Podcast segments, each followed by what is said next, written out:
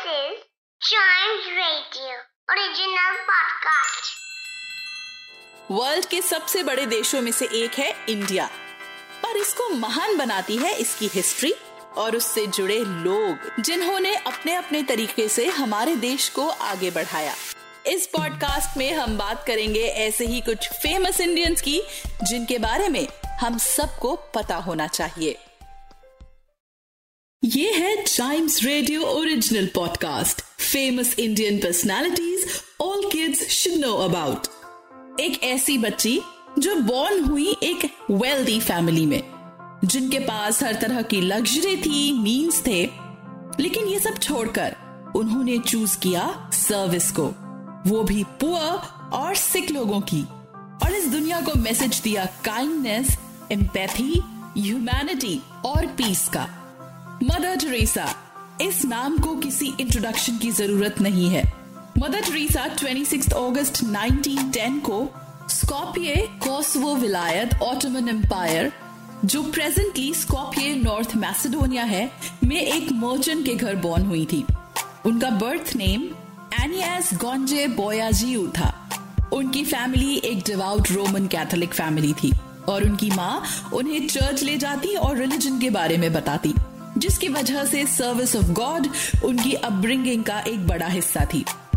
इसलिए 18 साल की उम्र में फैमिली को छोड़कर, अपने घर को छोड़कर उन्होंने as a nun church join करने का फैसला किया।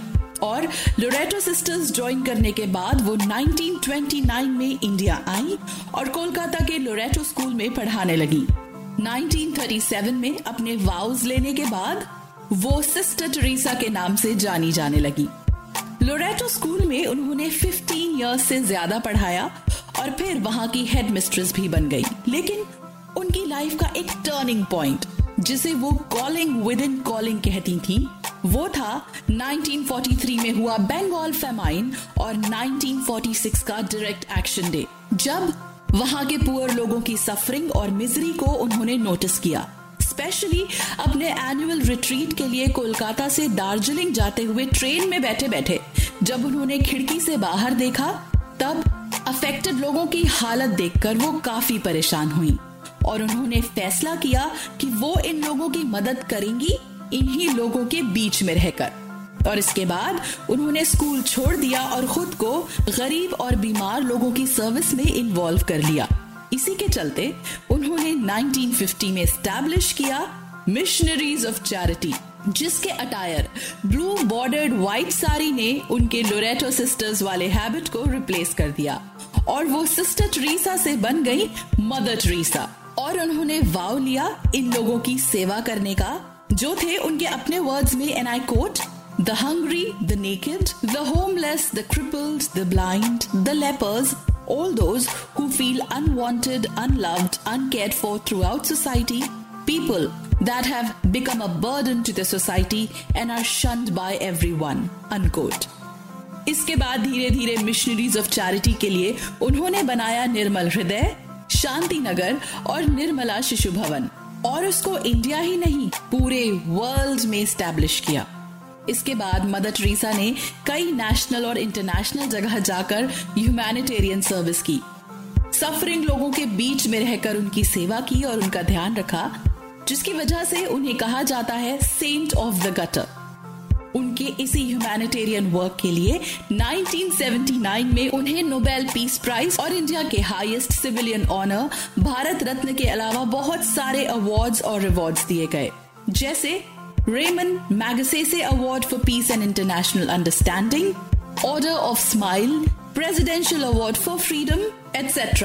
और इसके साथ साथ कई कंट्रीज़ ने उन्हें अपना सब्जेक्ट बनाया और ऑनररी सिटीजनशिप भी दी।